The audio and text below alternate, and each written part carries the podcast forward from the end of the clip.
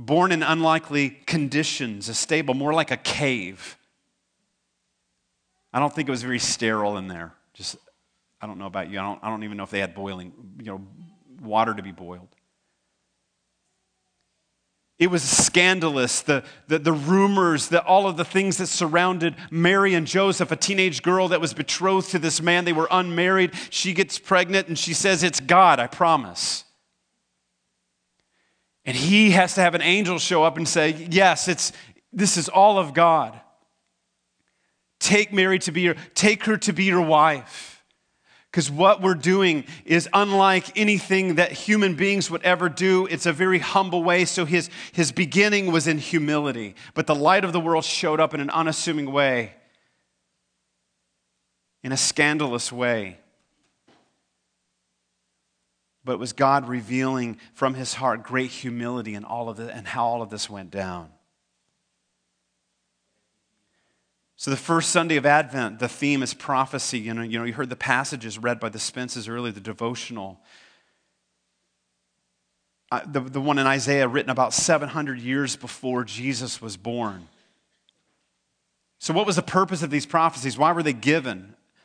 It was to infuse hope in despair. Again, it stirred up anticipation and expectancy that the promise was coming, the Messiah was going to come. Have you ever anticipated something? that you were very excited about you know, like you know you have a vacation you see people that like they have a vacation coming up and if you're not if, you, if, if you're not clear on that just get on facebook when, when somebody's about three months from vacation man they are counting down the time when they get to leave you ever been there? You expect, you know, just time off and let me out of here, give me a break. Where the expectation maybe of a, a, a, a you know, a new job or, or, or, or, something new, or maybe it's like you're going to buy something new. The expectancy of a new house, a new car, whatever that could be. The expectancy of a child coming, a wedding day approaching. And it's intended to spark something in your heart to give you hope as you expect something is going to be good. And, and, and as good as all of those are, none of them are eternal, except the relationships that we have. They can be very fleeting. It's a problem with vacation. You got to come home. And then back to normal, back to the same things that were going on.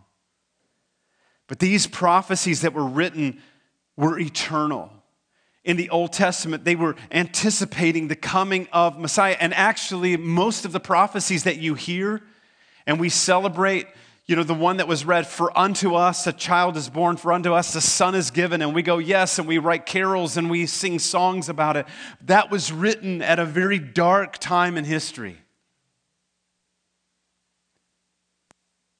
It was a very dark time. It was a very painful time. If you look at Isaiah chapter 8, you, you see God using Assyria to bring Israel under captivity because of sinfulness or because of idolatry, and they had gone into a very dark place.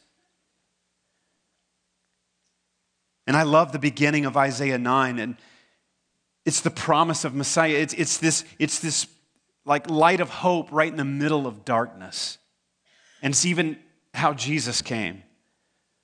And so you have all of these things that are going to be happening, dark things. And then chapter 9, he begins, he says, nevertheless. And you know, when you hear nevertheless, it means this is happening. However, something else is going to happen. Nevertheless, there will be no more gloom for those who were in distress. In the past, he humbled the land of Zebulun and the land of Naphtali, but in the future, he will honor Galilee of the Gentiles. Where was Jesus born? He was Jesus was a Galilean. By the way of the sea along the Jordan. And then verse 2 says this the people walking in darkness have seen a great light. On those living in the land of the shadow of death, a light has dawned. Why is that light dawned? In verse 6 For unto us a child is born, unto us a son is given. He will be called Wonderful, Counselor, Mighty God, Everlasting Father, Prince of Peace. This is why a light has dawned, because the promise that in darkness the light comes. Maybe I'm the only one excited about that.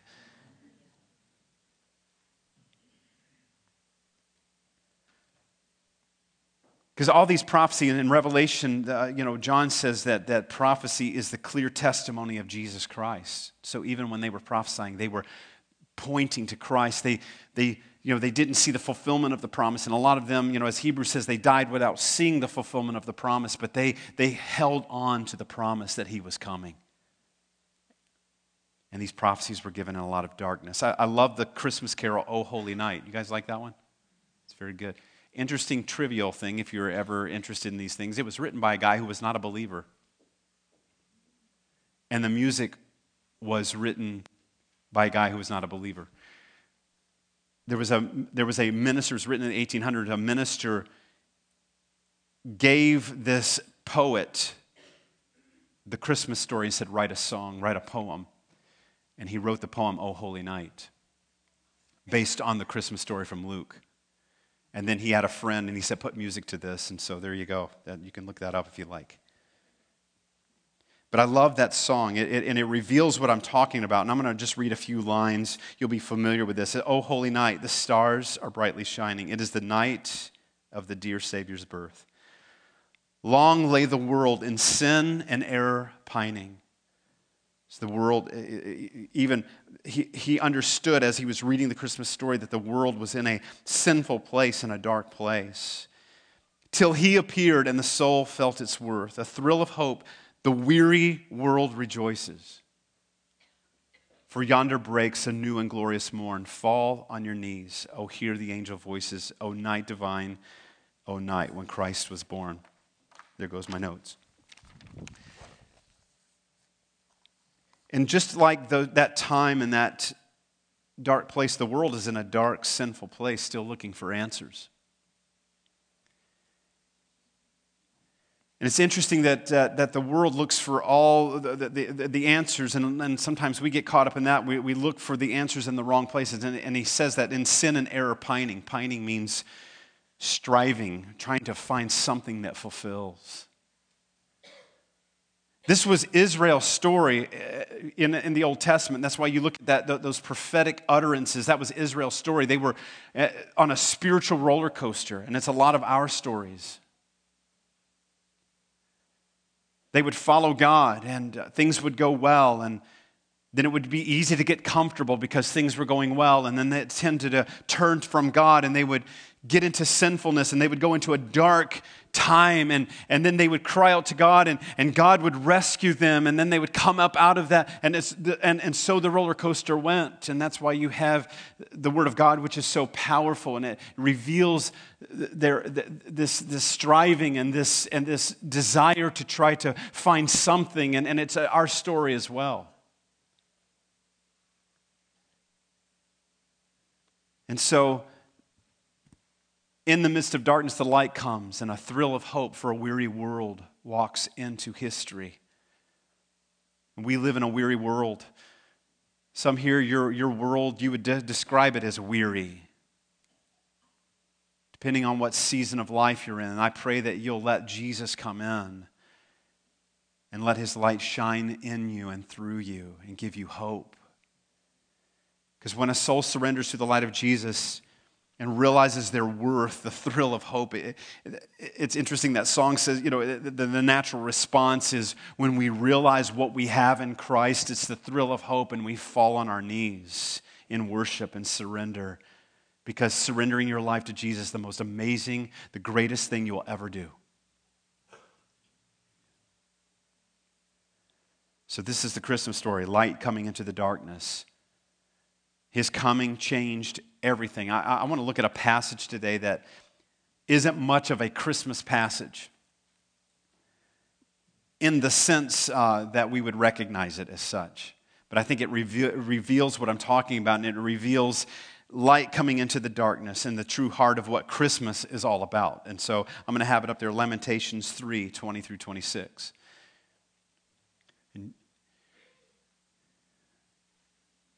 The bottom one you can't see. I'll just have to read that. You'll have to just trust me on that one. So uh, I thought it might make it. But, but let me give you a little background on this passage Lamentations. If you're familiar with Scripture, this was written by the prophet Jeremiah. Interesting, one of his nicknames, he's called the weeping prophet.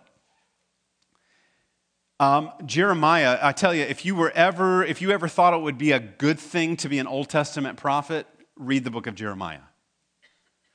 That is not a job for the faint of heart. Um, God speaks to him. In fact, several times, you know, God will speak to him, and this is, this is true of Ezekiel, Isaiah. And God says, you know, that the people are bent on doing, going their own way.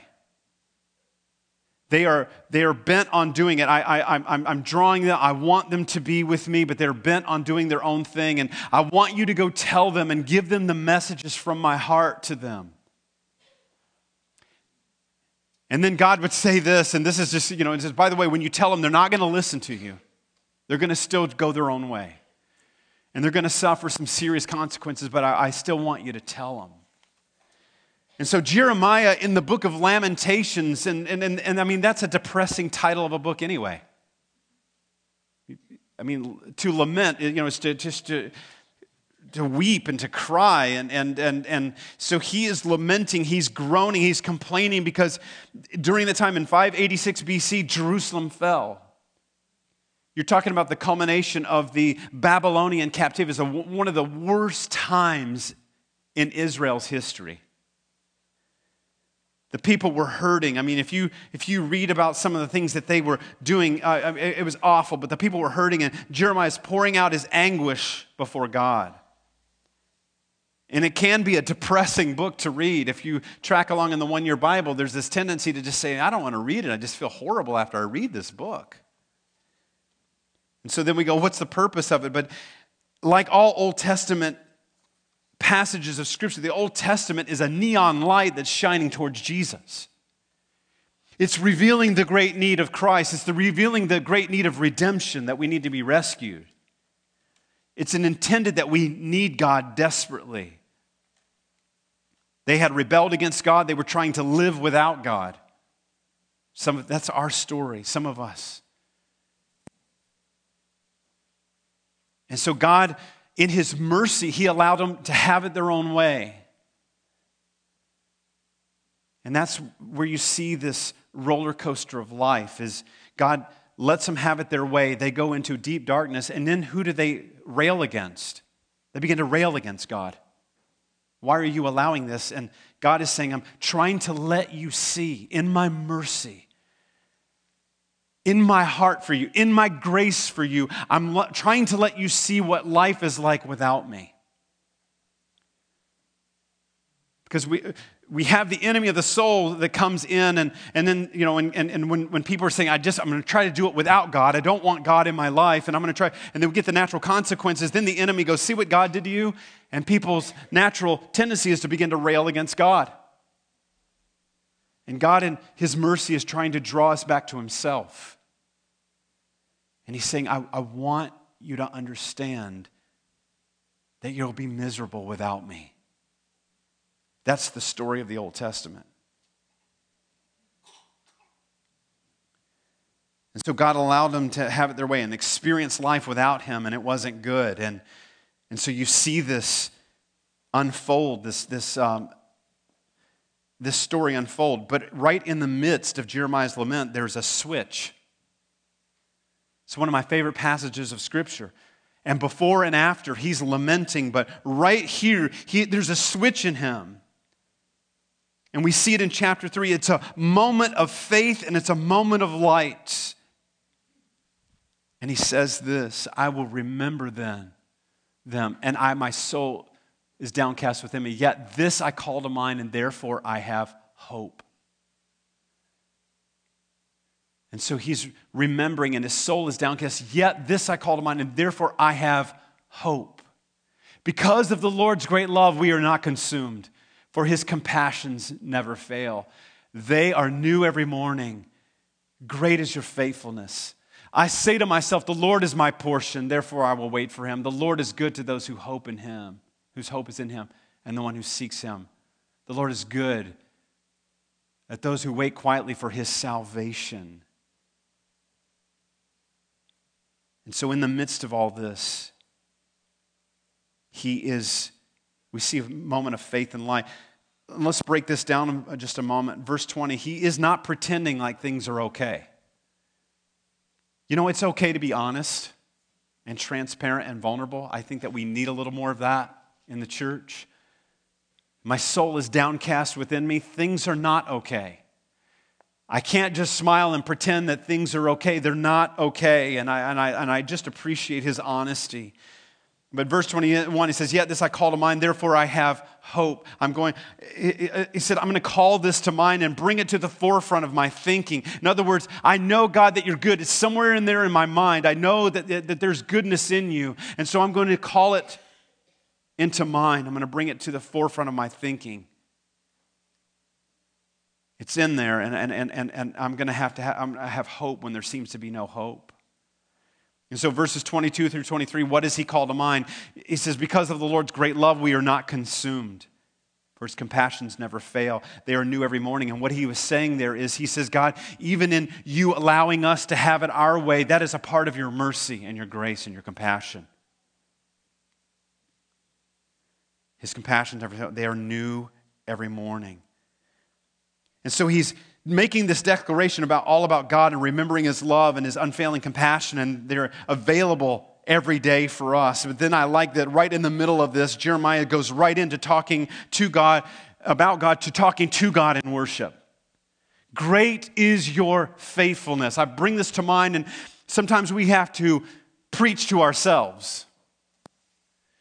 David says this, Why so downcast, O my soul? Hope in God. He was kind of staring at himself in, mirror, in the mirror and he said, You need to hope in God today. I know that all your circumstances reveal that there's not a lot to hope in, but you need to hope in God today.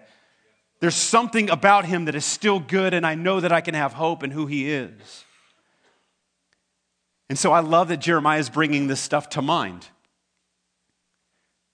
You know, he, he's not seeing that it's you know, like fleshing out the way he would like it. And he said, you know, great is your faithfulness. I bring this stuff to mind. And as he's bringing it to mind, great is your faithfulness. Oh, yeah, I remember.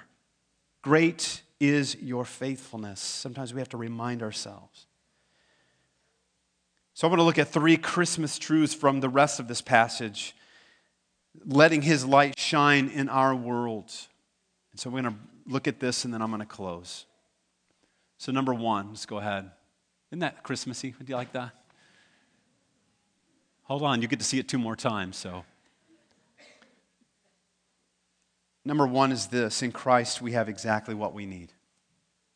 In Christ, we have exactly what we need. Verse 24, he says, I say to myself, The Lord is my portion, therefore I will wait for him. And again, sometimes we need to remind ourselves of the truth of who Jesus is, even if we don't see things operating and, and happening in our life and our circumstances are down, we have to remind ourselves. She said, I say to myself, the Lord is my portion, therefore I will wait for him. Interesting, he uses the, the, the word, the Lord is my portion. And I don't know if he's reflecting back to the days of old when Israel was in the wilderness you know, when they would have to go out and they would have to collect manna. Remember when God was feeding them supernaturally? They had fled Egypt, they were in the wilderness. And God says, I'm going to give you this stuff called manna. Manna means, what is it? That's the literal translation. Isn't that, what is it? And God's supernaturally feeding them with this stuff called manna. But here was a command about the manna. He said, You have to go out every day and you have to collect enough for your family and, and do not try to take more than a daily allowance. Get a daily portion. Because some of them would try to, you know, like we're going to store more for later and, you know, start hoarding it. Maybe it won't be here tomorrow. And God said, I'm going to take care of you. But you have to have a daily portion. And so they'd go out and they would collect and partake of the daily portion, anything that they tried to hoard, it, it, it, would, it would ruin. It would be filled with maggots. Isn't that a lovely thought? And they would go back the next day and there would be more and they would collect more and it was a daily portion. And what was God trying to say? Why the command of manna this way? I think it's, it's saying here what Jeremiah was lamenting and, and saying, The Lord is my portion. And he's crying out to God. And, and I think it reflects back that we need God every day. We weren't created to walk with God once a week. We were created to have relationship with him. And you will hear us say this from, from this pulpit over and over that we were created for relationship with him every single day. The Lord is my portion. And we need to come to Him every single day. We need Him every day. The daily need for Christ. He's what we need. He is what this world needs. We need His light in our darkness every day. To get up and to say, Lord, be my portion today. Walk with me. I want to walk in relationship with you. We were created that way. Interesting that Jesus would say in his prayer when he was teaching us to pray, the prayer that we all know, give us today our daily bread. And then tomorrow we're going to need the daily bread. And then the next day we're going to need daily bread. And one of the names of Jesus is He says, I am the bread of life. We need Him every day. He's our strength in our weakness. He's the lifter of our head. He's our hope in despair. He is the light in my darkness. But we weren't created to come and just partake of church once a week or at Christmas and Easter. He deeply loves you. And he wants that relationship with you. So he, in Christ, he, we have all that we need. Number two. Number two, bam. I love that. In Christ, we have the hope to keep going. In Christ, we have the hope to keep going. Verse 25, he says, The Lord is good to those who hope is in him, to the one who seeks him. I want you to hear something there. Don't miss this. The Lord is good to those whose hope is in him, the, to the one who seeks him. The promise of hope is conditional. His love is unconditional, His promises have condition. As this ties with number one, that we need Jesus every day. Jesus wants our hope to be in Him. He is the hope of the nation, He is the hope of a weary world. But He says, those whose hope is in Him, when we place our hope in Him, we receive His grace. When we place our hope in Him, we receive His, his peace and His daily compassion. And so part of the condition is he says, he says that, that, that we have to put our hope in him, to the one who seeks him. There again, he's revealing that he wants us to come to him every day.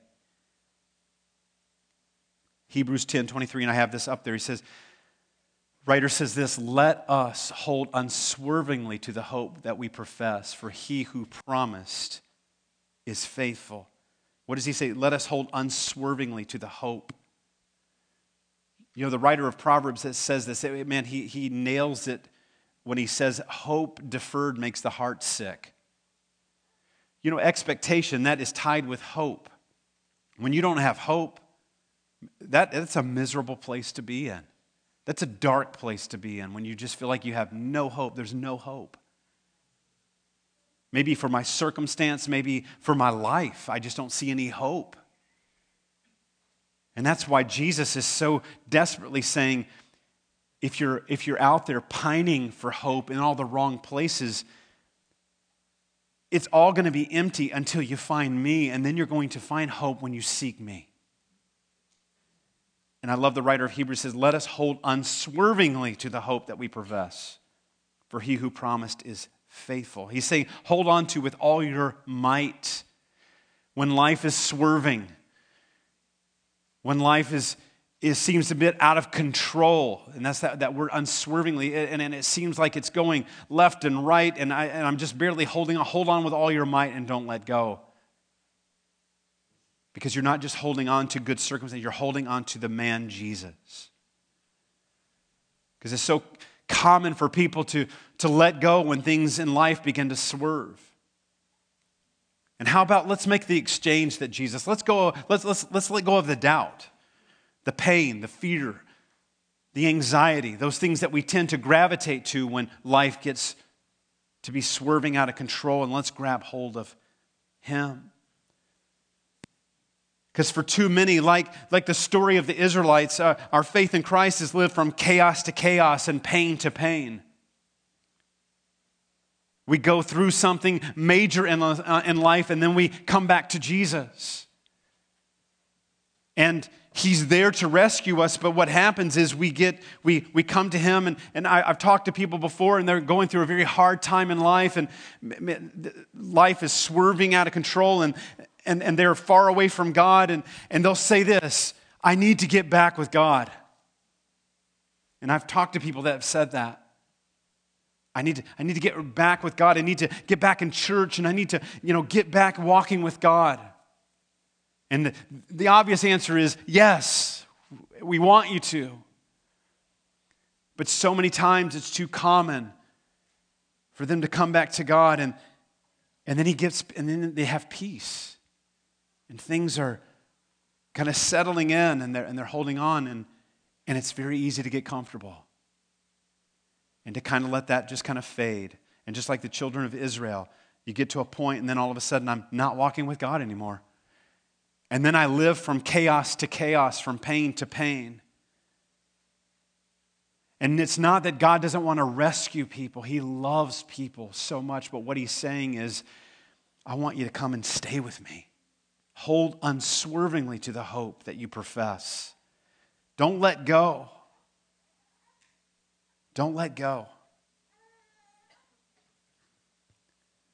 He's always faithful to us. And then the third one is this in Christ, we have salvation. We have salvation. Verse 26, he, Jeremiah says, It's good to wait quietly for the salvation of the Lord. And, you know, this is the gospel message. This is the Christmas story. You know, we hear that word salvation. Or, you know, when somebody says, you know, have, you been saved? And you can see that those words in the Bible. And what is salvation? It's, it's, it's, it's rescue, it's redemption. And Jesus came to the world again to rescue us from our sins and redeem us by offering himself. Do you know he was born to die? That was his mission. You were his mission. When you read the Christmas story, you're in the Christmas story. Because when he came, he came to rescue you and me. It was not by accident that he was born the way he was born and they wrapped him in swaddling clothes. And we hear that swaddling clothes. If you break down that word, you know what that was? A lot of you might be familiar with that. It was, it was grave cloths.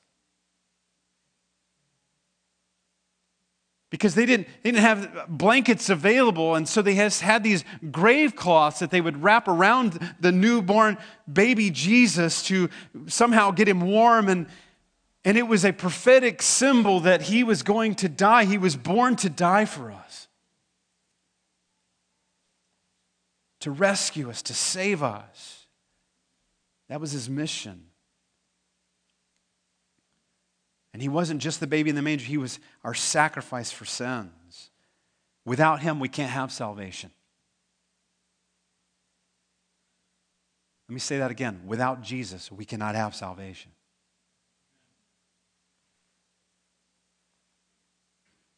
And so when Jeremiah is writing in the midst of darkness, and he says, It is good for us to quietly wait for the salvation of the Lord. And what is he saying to us today? What, what is this proclamation, this Christmas proclamation to us, some here need to completely surrender your life to Him. You're not here by accident. I don't think anything happens by accident. God sets it all up. You're here for a reason. And maybe you have had a history of kind of a knowledge, a head knowledge of Jesus. You know, you went to church, you maybe at, at, the holidays, maybe you went to church a lot, and, and, and you know, maybe you just kind of have it, it, just religion kind of is the way you would describe how you know Christ. It's just kind of religious, and you know, he's the figurehead of Christianity and, and all that, but you've never really said, I, I need to completely surrender my life to him. Because that is the way of salvation. That's the way salvation works, is to say, Jesus, here I am. I give my life to you. You gave your life to me. I give my life back to you. It isn't a commitment to be more moral. Lord, save me, and I will try not to cuss as much. It's not a commitment to come to church more often. I mean, we need to come to, together, and this is a celebration time to come together as a family of God. But salvation is a realization that we are weak that we are wretched, that we are sinners at the core of our being and we cannot save ourselves, and that He is good, and that He is holy, and He is filled with pure love, and that He is the light of life. And without Him, I have no hope. That's salvation. Some here, like Jeremiah, when he was making this declaration, and you got to understand, a lot of his proclamations, his declaration were to God's people, the Israelites. And some here, we need to be reminded of salvation. Some here, we've been saved from our sins, but we've gotten cold, we've gotten cynical, we've gotten where we are paying attention to the wrong things, we've gotten legalistic. And it's, sometimes it's easy for us to forget what being a Christian's all about. And we need to see Jesus in a fresh new way with new eyes. And like the writer of, of Oh Holy Night, we need to fall on our knees and worship him in a new way for all he has done. Let us be reminded of why he came. If you've been a Christian for many years, let this be a, fresh season where you see him in a new, new way. I love Romans 13. It's up there, and I think you can see most of it, but I'm going to read this. Listen to what Paul says.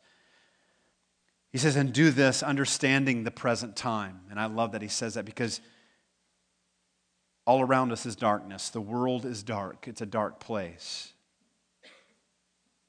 But we don't have to live with people without hope. He said, Understand the present time. The hour has come for you to wake up from your slumber.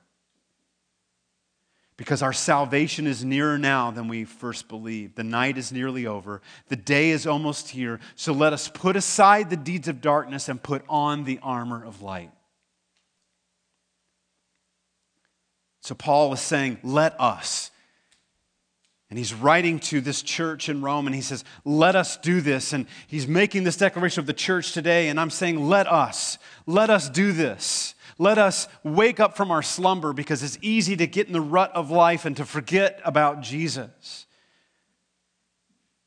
And salvation is near, it's closer than you realize.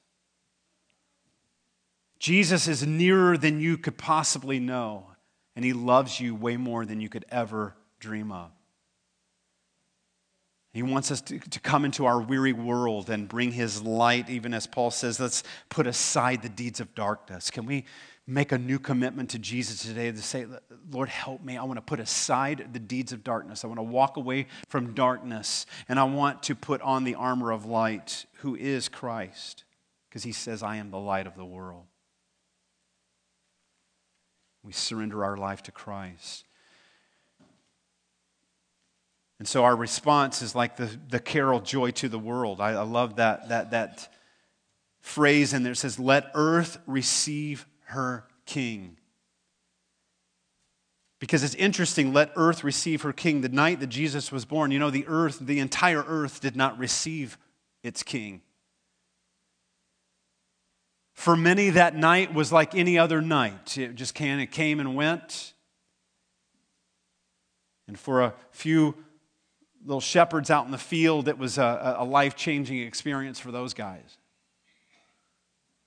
But that night came and went, and many people did not know that what had happened. And Jesus grew up among them. And you have the Messiah, the, the Savior of the world. And it's the same way as today that Jesus here. Jesus was there, and many rejected him. Many accepted, many rejected.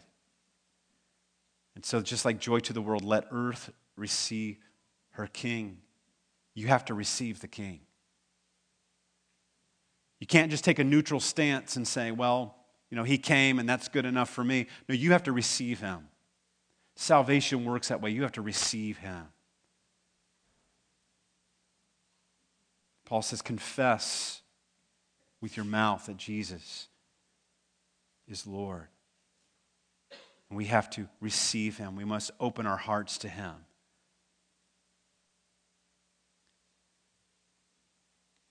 And here's the thing about Jesus he'll never force himself.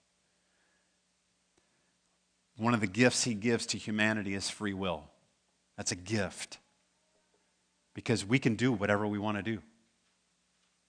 We really can. And he gives us free will. So he'll never force us But he invites us, and we have to receive him and turn from our sins and the deeds of darkness and come into a daily life of surrender to him. That's the Christmas story. Will you receive your king? Let's bow our heads.